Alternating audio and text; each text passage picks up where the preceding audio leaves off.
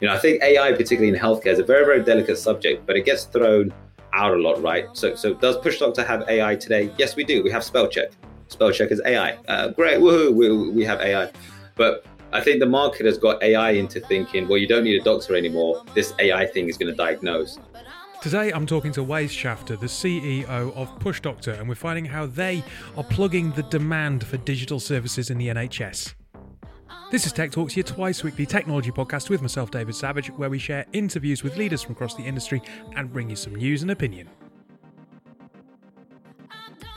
On today's show, Akish and Haley, uh, before I hit record, we were talking about the lovely weather this weekend and how nice it was to see people out and about. I was telling you when I that we went for a went for a walk, which for me was a hike, but for the other half it was a bit of a just a walk. Se- seven Uh, kilometres for anyone interested. Not not Yeah. really a hike around Yeah. urban London. Yeah, no, but um, but then walking back through um, walking back through Peckham Rye and, and, and the park, yeah, it was it was mad. Like seeing so many people out, and actually saw like a few barbecues um, on the go, which was like you're just walking Extreme. through. Yeah, well, you're you're walking through like, is that burgers and sausages I can smell? And you kind of look in the distance. There's like a there's like a little family with just a little portable barbecue. I was like, go on then. Right. So so I, I went for a walk in Richmond and it was heaving. Right. There's this terrible app, right? Terrible, terrible app called Nextdoor, which is basically kind of this community app for people that, that but basically is a lot of people moaning about each other. There's this picture submitted by someone just saying lockdown ended. Did I miss the announcement where lockdown Richmond has ended? Sent this photo by a concerned friend today. Unbelievable. One of the replies underneath it said, Your concerned friend was clearly there as well. Maybe all these people were concerned friends taking photos of each other. I, get- I So get that, like, yeah, I get that it might be slightly concerning, especially when we haven't seen crowds for so long to suddenly see lots of people. But if you live in an urban area and you get weather like that, and you've got people who've been cooped up, and especially if they've got kids and they haven't really got outdoor space, kind of what do you expect's going to happen? Yeah. yeah. And also, I think can we also just address one point as well? These social media platforms, right? I don't know if you guys have noticed, but have you just seen the comments on things at the moment? Like the amount of animosity and hate, and Mm. like just Oh, yeah. people pulling out their claws at any given opportunity at each other is ridiculous. Like, oh, I don't know. I- I So re- negative. yeah, it's just and and everyone's going in at each other. I've never seen anything like this. Like if you look on Twitter, if you look on um Instagram, like just look at the comments on things like, you know, on on probably I shouldn't say this, but like Lad Bible or Joe and yeah, these sorts of things where uh, even even the I'm sure you guys have heard of simple politics, right? And you if you read the comments and things and the people just going in on each other, it's so personal at the moment. And I'm Mhm. like, wow, everyone just needs to chill out. Get It's outside to Richmond, get some fresh air. I think everyone just needs a release. In Not the same way, though, that, that that people needed to obviously show a bit of respect and compassion and give people space and whatever else. People need to understand that where people have been cooped up in houses and it's been winter, if there's a bit of sunshine, families are likely to go for walks and Mhm. just kind of, you know, be a bit understanding of that too. And yeah, don't get keyboard warriory. literally relax because you wouldn't say it to someone like I'd, love these people to go up to each person in richmond park and, and ask them what their issue is and why they're out they wouldn't say it don't say it on social media keep your views to yourself and chill out Our interview today, Wais, Push Doctor CEO, couldn't be more relevant or topical, really, to be perfectly honest. Uh, so we'll dive straight into that. Then we'll come back with some commentary afterwards, and then we'll have a little bit of news later on in the show. On today's show, I'm joined by Wais. Uh, Wais, you're the CEO of Push Doctor. Uh, good morning. Thank you for taking some time to chat to me. Thank you. Good morning to you, David. I always like recording on a Friday. Uh, not that this will, you know, it might go out on a Tuesday, but uh, it's nice to record on a Friday. The listeners should know that. Uh, end of the week, and people are beginning to to unwind a bit. Indeed, even the better when the sun's out as well. It, it creates a positive start to it all. Yeah, absolutely, absolutely. And, and to be fair, I have noticed that the evenings are beginning to get longer now. So, Yeah, yeah. oh, it makes a massive difference. Huge, huge. I, I hear you, David. I hear you. and look, it's not entirely uh, uh, not relevant because you know, push doctor is health, health and well-being, and so on. And I, I think you know we've probably all been suffering some some fatigue, uh, being stuck in our houses in the dark for a lot of for a lot of time now. So Mm. that's got to be a positive. Um, look, for anyone who's listening who's not familiar with Push Doctor, let's start there. Tell us a little bit about the business. Sure. So we're predominantly a tele telemedicine company. Telehealth is probably the category that it's under at the moment. Primarily, we provide video consultations uh, with the NHS. Um, so we are the NHS's largest digital partner in the UK. Um, we serve over 500 uh, GPs. So we ultimately partner with your GP practice, hospital, or other to provide digital consultations. So the big USPs really are from a patient's perspective, you get to have an appointment at a time which is convenient for you. Um, you bypass the traditional let me phone a surgery. You'll simply download the app. You'll choose a time which works for you. Um, and if your surgery is partnered with us, um, then ultimately the consultation will happen via the app. Um, our partners within the NHS, sorry, they'll divert some of their demand towards us. Um, so they do not need to resource, um, but ultimately they can also provide a digital solution for their patients and, and, and ultimately help with, with the, their demand. Um, so we provide a number of, of, of, other products, but I'd say our, our, video consultation platform is is is the most um, used. Um, we also have a triage product. So ultimately, David could download the app, can talk about a few symptoms, let's say mental health. We can then refer you directly to mental health, and the clinician on the mental health side can consult with you. Um, so again, you'd bypass that traditional I'll make an appointment, I'll see my GP, I'll get referred, and then at some point I'll have a mental health specialist. Mm. Um, and what makes our product unique is that whole journey is fully integrated. So we are the only provider in the market which is fully integrated at every single level with the NHS. So with that example that I've just given you, that mental health clinician that sees you will have full access to your patient medical records, the ability to read and write in real time with your consent. And therefore, that clinician can be armed more to to to to be able to, to to consult with you. I mean, ultimately, if they have records to say you suffer, for example, from asthma, um, that can be part of your mental health, and it helps them consult with you. So um, so yeah, it's uh, it's it's uh, it, it's it's naturally grown quite uh, quite excessively. We're, we're, we're we've got over 500 GP practices uh, that are partnered with us. We are also partnered with eight hospitals, and then we have a number of partnerships within mental health, um, UTIs, other conditions as well, where we um, physios, um, which we also support in. So this, you touched there a little bit on on on the unique aspect of your solution. We've had a couple of other telehealth uh, companies on the podcast in the past. Just so just so I'm clear, uh, uh, because this this might be a difference between you and some of some of your competitors. Um, but the, the, the patient remains therefore with their GP practice. You're not asking them to sign up to yours. They they start they they stay rather part of the existing uh, NHS um, supply chain. I, I, don't know how, how, how else to, to call it ecosystem. ecosystem. No, exactly that, one hundred percent. And I think you know we we've done a lot of research, and, and look, a lot of companies decide to do things the way they want to do it. We did a lot of research on this, and ultimately, the trust of the patient and the convenience of the patient is who they are registered with. Um, so, so we allow that to be uh, to to do. Our, our service allows that to happen, but ultimately, you know, the, the, the Achilles heel or, or the challenge that we found from practices were there's huge demand from patients on a digital solution. How do we get a digital solution out there? And we found the best way of doing that was partnering with GP practices to say, look, NHS, look, GP, look, hospital, you're absolutely brilliant at what you do. There is a demand to and, and a support mechanism this way. We can provide this in partnership with you. The patient is still signed up to you, everything is still there, but ultimately we can support you with digital and technology, which is still, I don't want to say it's new to the NHS because it's not, but it's something that the NHS is adopting faster than any other sector I've seen. And, and the more expertise we can bring into the sector, the better. Now, talking about expertise coming into the sector, and this is not a trite point, I promise you, but you, you studied law at university. You then worked at Just Eat and Treatwell, uh, and you, you came into Push Doctor initially as COO, right? Yes, yeah, yeah, I did, yeah. How's that journey been? Because I'd imagine there are a huge amount of experts within the business helping to kind of give that that sector knowledge. But for you, this is the first time that you've worked in the healthcare sector, right? Indeed, no, exactly that. And and to be honest, it's been an absolute, absolutely phenomenal um, journey for me uh, from a personal perspective. I mean, correctly, correctly as you mentioned, I was supposed to be a lawyer.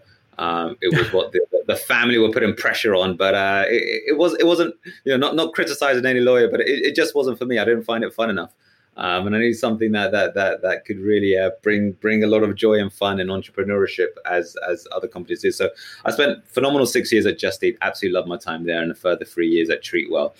But the key thing that I learned in those spaces uh, sectors, which is very different to to what we have here, is there I learned the, the, the consumer patient, the product mindset. How do we get a patient out to market? How do we get it adopted?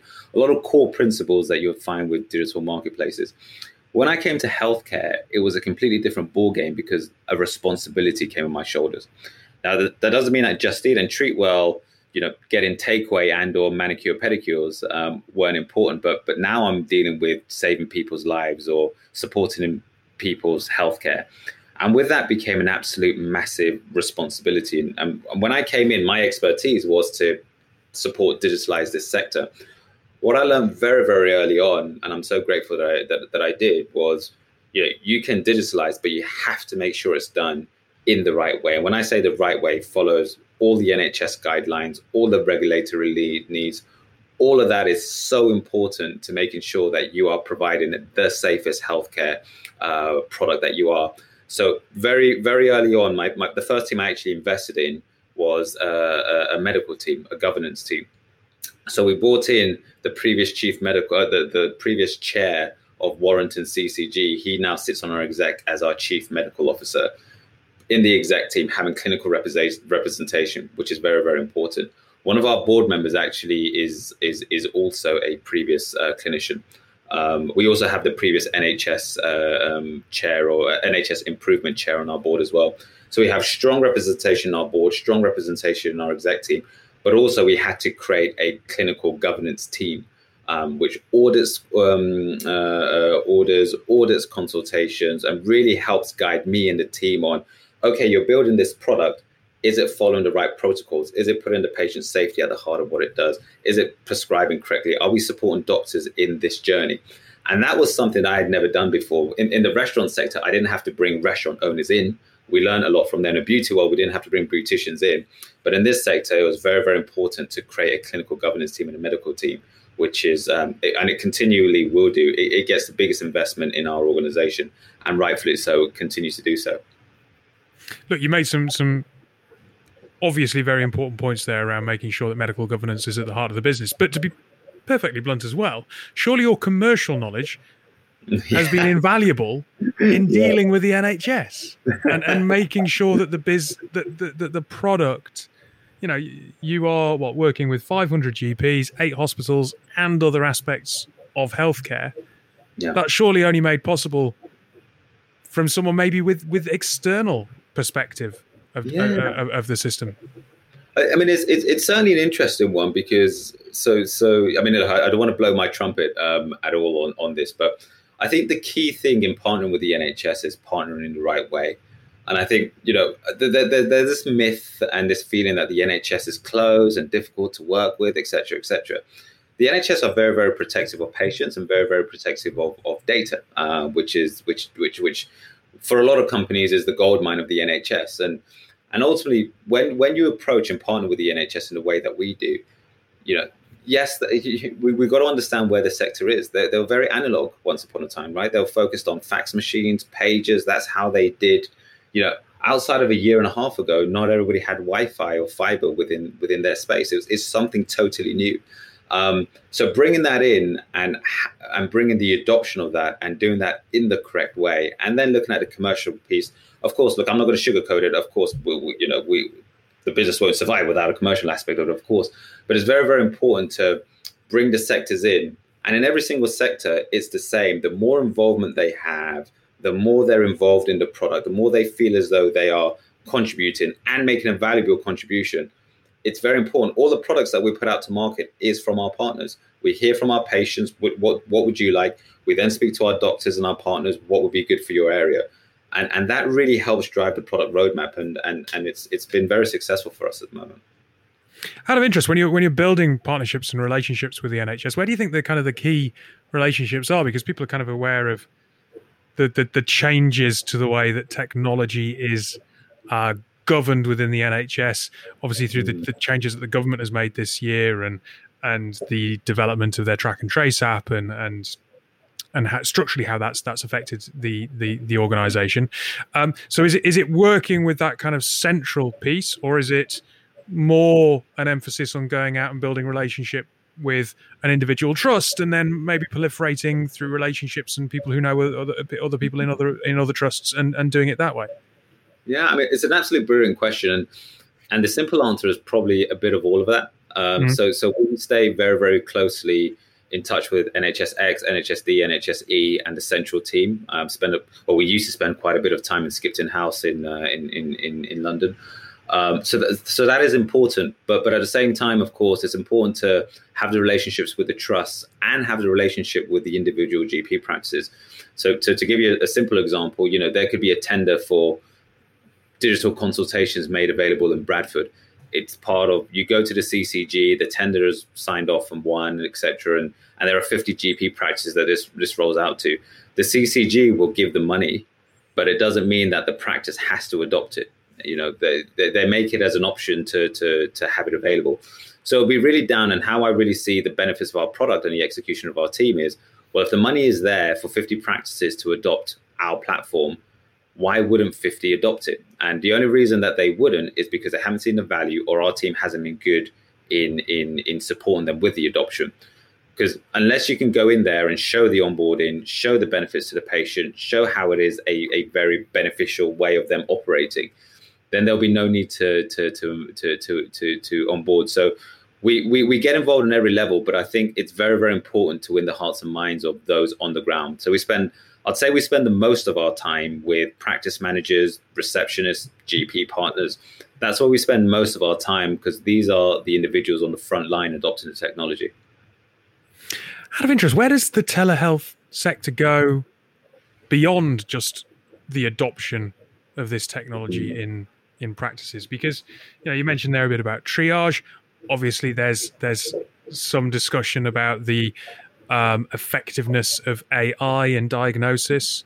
Um, is it is it that this is this is this frontline tool? It's it's consultations, and then obviously you progress onto something in in a, in a, in a physical uh, world, or, or are you looking at kind of expanding the product and, and trying to see what else it can do, and what might that be? No, it's and, and, and very relevant, very correct question. I think the way the way we look at it is we look at it in phases. And so, what's the problem of today? The problem of today, from a patient's perspective, is access. That, that mm. that's the big problem of today. The problem from a clinician's perspective is supporting the demand. There's so much demand, we don't know how to support it. So the problem of today is there, there, there's close to 500 million GP appointments per annum. How do we support with that demand? At the same time, how do we create that choice? There are some choice which are face to face. Some people like to be seen face to face. Totally fine. Some people like video consultations. Some people like chat. So bringing that optionality is important. But a key thing we're trying to do as part of our technology, particularly with the triage, is how does David get seen correctly at the first touch point? So when you come in and say, I have a mental health issue, how do we get you to a mental health specialist at a first point? Let's not waste time when you speak to a receptionist and then you speak to a GP and then you get a referral and then you get the a right or wrong referral, whatever it may be. There are three or four touch points there. So how do we get you to the right person at the right time? and also something as simple as um, you know I, I, I have a, a, knee pain. There is no point you seeing your GP about the knee pain. They can't do anything. Maximum they could do is prescribe you some medication until you get seen by a physio. How do we get you to a physio at a first point? So the first focus we have as an organization is how do we make the system more efficient through technology, and how do we support demand at a time where patients' needs and desires are, are, are continuously evolving. So that's the first part we're focused on. I personally think that's going to take a couple of years. I d- I don't think that's an immediate fix. Of course, COVID, mm-hmm. COVID has come in, really spearheaded that.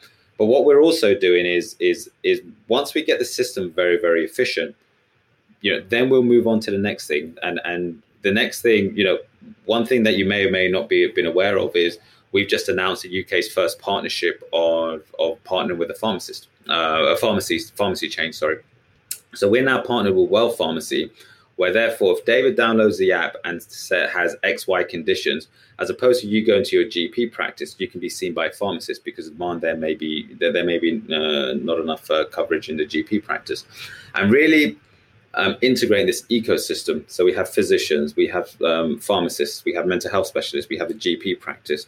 Um, really integrating that whole journey in real time um, is very, very important. And, that, and that, that's the key focus for us right now, at, at primarily.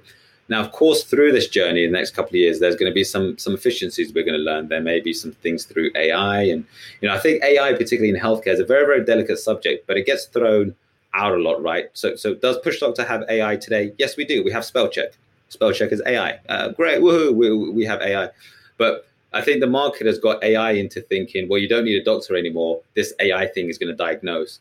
And I think anybody with any um, knowledge, particularly of this sector, it is an absolute massive risk today where we are with all the knowledge to say a, uh, a, a, tool is going to replace a doctor's judgment. We are not there yet. If we're there in 10 years, 20 years, whatever, let's be there. But let's go through the right channels. Let's go through the right governance. Let's go through the right uh, flow and let's get the market ready for that point if it ever comes. And I personally don't ever feel as though we will be AI only. Um, it's, it's one of those things. It will come. It will support in certain areas, but when the time is right, we'll do that. Um, and and yeah, so that, that that's how I broadly see the market going. Yeah. Wais, look, it's been fascinating to talk about this. Obviously, um, it's something that's incredibly relevant right now, and I imagine a lot of people have a vested interest for obvious reasons. Um, but yeah, kind of the insight in how you're working with the NHS and, and, and where you think this might go super relevant, super interesting. So thank you very much for your time. Thank you. Thank you, David. Thank you for having me. So, uh, Push Doctor, um, one of those one of those apps that we're increasingly seeing. We've had Valor Health on the show. We've had Babylon Health on the show. Um, Push Doctor's another one. Interestingly enough, after I recorded the interview with Wais, my local GP sent me a text message uh, inviting me um, I'll read it out. Dear patient, we are now providing video video consultations with the leading online GP, Push Doctor. So, oh, weird coincidence. My my GP is now um, providing these services, kind of underlining the point that there is huge demand uh, for these mm. partnerships through GP practices um, across the NHS. It's so hard to get an appointment at the GP, especially if you need one a little bit quick time. It's so difficult. So, uh, like they, she, like he said in this interview, if you've got knee pain and you need need help, there's no point going through the GP. You've got to wait however long to get the appointment. Then you go go there, and it's just the most useless visit ever. So this yeah. just sounds brilliant, speeding things up. Pandemic or not, um, by the time you actually see a GP pre-pandemic, you kind of were over whatever the hell it was that you were complaining about. Yeah, mm. they're ancient. They're ancient GPs, aren't they? they well, are. But do, do, you know what? do, do you know what I think? Right, if if something like this came out pre-pandemic, there'd be this whole clout around all you know privacy and security and medical records and personal information and i don't want this person. I don't know who's watching. You know this could be watched by millions of people. Listen no one i don't think anyone's interested in in listening or watching people's hospital appointments. Do you know i mean? I mean i don't i don't think i mean you probably say that about parish council but that went viral right so like you know but what i'm trying to say is something like this, I reckon it's just been accelerated through the pandemic because we've had that kind of distancing rules in play and, and you know, kind of in lockdown. And I think it's actually benefited them. Mm. Do you know what Which I mean? Is, it's tricky, isn't it? Because because there's this whole there's this two sided thing to it, right? Which is, um, you know, and Wais, Wais says this himself to a lot of companies. You know, data is the gold mine here mm. in the NHS. Data is the reason that these companies want to work with the NHS. It's what makes yeah. them valuable. So yes, like we have to be careful about our privacy and we have to be careful about our data. Absolutely. But mm. on the mm. same hand, like we're not you're not necessarily talking about giving away any more data than you already have. Like yep. I watched a ridiculous debate on Good Morning TV, uh, Good Morning Brit- Great Britain or whatever, you know, the thing with Piers Morgan and Susanna um, mm. Reid mm. last week. And it was it was just ins- infuriating because it was all about vaccine passports. Uh, and this this this person was arguing that they were a terrible thing because then they were going to hold all of your data and da da da da. And it was like, hang on a minute, actually, what data are they holding about you that you're worried about? It's whether or not you've had a vaccine. It's not anything else. It's not really actually. It's one piece of data. It's one piece of information. They're not asking for anything else extra that they don't already hold on you. And and actually, when you want to go abroad on holiday to the the Maldives or Mauritius, certainly Mauritius, I can't quite remember off for Maldives off the top of my head. You need to get a yellow fever jab. You need to be able to prove that you've had jabs to go on holiday. We've already had that for donkey's years. But my point being that whilst we need to be aware of data, we also need to be aware of the fact that, that a lot of this is getting blown out of proportion by misinformation, by media, by, yeah. oh, they're going to have our data, they're going to have this information on me. Isn't this terrible? It's like, well, actually, yeah. the kind of data that we're talking about having, they kind of already have this on you for lots of other various things. Hmm. Yeah, the minute you accept a cookie, online like how people i feel like people just jumping on this data bandwagon they'll find anything negative about the vaccine about the vaccine passports and stuff so yeah. but they're giving data out every single day day by day each click so just need to calm down but, a bit but well, this goes back to what we were talking about pre-interview, right? When we were rambling around about kind of people going out and having a walk, and people need to be a little bit more sensible about the narrative. There's a lot of people just shouting at each other without actually having a proper discussion about stuff that actually matters at the heart of it and that is mm. relevant. It's just a lot of people with a lot of um, inflated opinions that aren't mm. necessarily always that well informed. Yeah, no, exactly. And also, they're just people that may have their opinion and they want other people to join in. I mean, like moving away from the data side, if you know, I, I had a kind of play on their website before this, and if you look at the way you know you can use it and how you can book an appointment, and you know their kind of UX in terms of just it looks like you're FaceTiming a pal. Um, you know, and, and kind of putting people to ease, I think is is great. And from a i think from a generational perspective we also now need to make sure that you know the the, the kind of older generation I always get my generation x's and y's and all that sort of stuff wrong but you know those kind of 50 plus people in in in the the, the kind of country okay boomer boomer yeah is that what they're called yeah boomers yeah. Uh, boomers yeah. So the boomers you know they need to kind of get on board with with this sort of stuff as well because i think they're the ones that are used to popping into the gp surgery you know doing all this stuff getting you know things like yeah, that but yeah, Whereas, but in fairness we've we've spoken a lot about the fact that they have been quite happy to adopt they have over, they have of course the they pandemic. have they have. But also i think it, it, it comes more into it comes more into the, the the kind of just being secure in terms of knowing that you know, it doesn't make a difference if someone is sat a desk away in one of those doctors' kind of rooms, mm. or if it's on the other side of your phone. Like that's yeah. not a problem.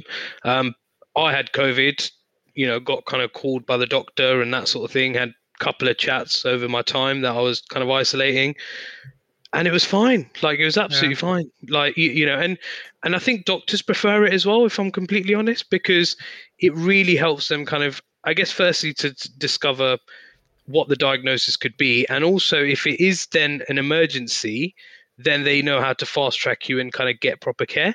So I, I, I don't know. I'd, I'd, actually be quite keen to to understand, you know, a doctor's kind of point of view in this and and kind of see, um, you know, what, what what they think really, and if this yeah, yeah. would help kind of the the rates of diagnosis and times and that sort of thing. Well, and, and also having that triage function has got to clear up a lot of unnecessary appointments. I bet mm. there's a lot of people that go to the doctor when they don't really need to. Yeah, yeah, absolutely, hundred percent. Which only exacerbates that problem of not being able to get to see one when you need one. Yeah, exactly, exactly. So I, I'm I'm all for it. I think it's great, very very good. I think. And and the, the point that he makes about AI is a very similar one to the one about data, right? It's the same argument. He's talking about the fact that um, there's a lot of market misinformation out there, and it's like, yeah, they, have we got AI in our app? Well, spell check to a degree, I suppose. You could, you know, the same way that everyone else talks about AI, it's not AI really, and mm. and and I, I think that he spells out that whole that whole piece very well and talks about the fact that it's going to be a very long time before, if ever, that doctors' expertise is replaced by machine learning. I think, yeah, and that's the thing I liked about it. I, I, that's the thing I liked about his interview. It was very real. It kind of felt that he was very much like saying, "Look, I'm not saying we're going to reinvent and, and manufacture a doctor from, mm. you know, wires and bolts, and suddenly you'll be speaking to a bot and typing in your diagnosis and sending pictures, and they'll be coming back with stuff and saying, "Oh, well, you've actually got this or you've got that." You know, it is just a platform which is allowing them to kind of work with the NHS, you know, work with accredited doctors to get the kind of fastest treatment and care to the communities um, and and Yeah. the trust, right? And and it's helping. And things like this will ultimately ease the load on the NHS. And if we all want to come out of lockdown, that's one of the main pointers that the government's looking at, right? Is Yeah. is the load on the NHS, the load on hospitals, and when that starts to decrease, which things like this, you know, those people might think, oh no, actually, this might not help. But things like these and and, and kind of platforms, they will help reduce the load on the NHS and and Yeah. hopefully then we'll uh, we'll we'll be getting out of our rooms and actually going into the office from a selfish point of view. But you know, Yeah, yeah. and look, this isn't us brushing over the very real concerns about what happens to people's data and data privacy. Mm. Absolutely not. But at the same time, it's like let's be grown up and have a proper conversation about it rather than just shout at each other. And from a point of misinformation. hundred percent. But like it, like Push Doctor actually, very good. can't believe you went on the. I- I'm, I'm impressed. You went on the website and had to play around. Mate, I'm I'm organised. I am. Well, I, I haven't said that. I, I The a few- test match finished early, and you had a bit more extra no, time. Oh god, there we go. Don't start about that. Yeah. maybe maybe not on Friday's one. Right. Okay. Okay. Uh, let's go to an advert break. We'll be back with um, something Harry Potter esque. A couple of years ago, Michael and Jacob, two friends from London, were both thinking about their consumption and sustainability as a whole. Michael, a professional footballer at the time, realised he had no options when it came to sustainable sportswear. Overconsumption and underuse was all too common. Hylo was born, a sportswear brand fighting for the planet by changing mindsets. They've started with a running shoe made with seven natural materials, and the shoe can be recycled at the end of its life. As a company, they've offset their carbon to beyond zero, making them carbon negative. You can find out more about Hylo and support their mission at hyloathletics.com. That's H Y L O. We support the Hylo movement. Deep Nostalgia, a creepy news service, uses AI to animate old family photos. Okay. Oof. Oh, Sounds a bit oh. creepy. Oh yeah, yeah, it is a bit creepy. Right. So the service from MyHeritage uses techniques uh, uh, called deep learning to automatically animate faces. Right. So deep nostalgia, a new service from the genealogy site MyHeritage that animates old family photos, has gone viral on social media. In another example of how AI-based image manipulation is becoming increasingly mainstream. Launched in late February, the service uses AI technique called deep learning to automatically animate faces in photos uploaded to the system. Because of its ease of use and the free trial, it soon took off on Twitter, where users uploaded animated versions of old family photos, celebrity pictures, and even drawings and illustrations. Um, so a little bit more like most deepfakes, the name for the popular use of this technology to map one's person's face onto footage of another. The service is exceptionally good at smoothly animating features and expressions, but it can also struggle to gen- generate data to fill in the gaps uh, and it uh, in in what it can see from the source photos, causing a sense of the uncanny. Right. First question. If you've got a picture of a long dead great granddad, do you really need to see it move? I, I mean, it's not very like historical, is it? Well, it's just also it's not it's not your granddad move. It's not your great granddad moving. You, let's I face get it. it. Yeah, but why? But why do you need this? Why? Why do we? You don't need it. I think it's one of those things. It's quite gimmicky, quite interesting. Um, it'll probably get people to go on their site and sign up and and you know join up because they want to see it. It's just but- attention grabbing. It's not very sensitive. Yeah, yeah. I mean, marginally not very sensitive, but some people might like it. Some Yeah, people might. maybe. I think it's a bit um I think it's a bit weird. I'll be honest. bit odd. think Yeah, it's odd. Yeah, I think it's odd, Yeah. and also, also like you know, I don't know what people listen to this are like, but there's there's definitely parts of your family or family members that you're like, yeah, because you can't choose them. You're like, well, you're part of my family, but I'd rather not have kind of AI and pictures and stuff for you. Do you know what I mean? It's just like, you know, I'm sure there's That's plenty of bit guys that well, I'm sure there's plenty of guys listening, and they don't really want their mother-in-laws kind of walking around, or do you know what I mean, having any AIs of that. But I don't know. I don't know. I, it's just a bit odd, isn't it? A bit weird. Like, I mean, there aren't really many. There aren't many family videos of me as a kid. There are quite a few photos. Do I want to stick it in and see me moving as a baby? Maybe. No, Oh, no, I don't. man. I don't need that. We don't like.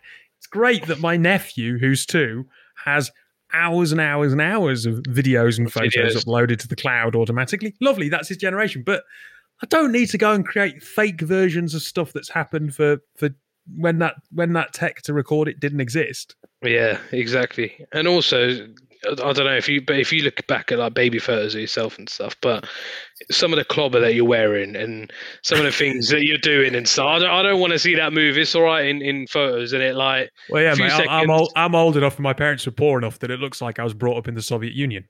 well, yeah. I mean, it's just like, do you know what I mean? It's just like.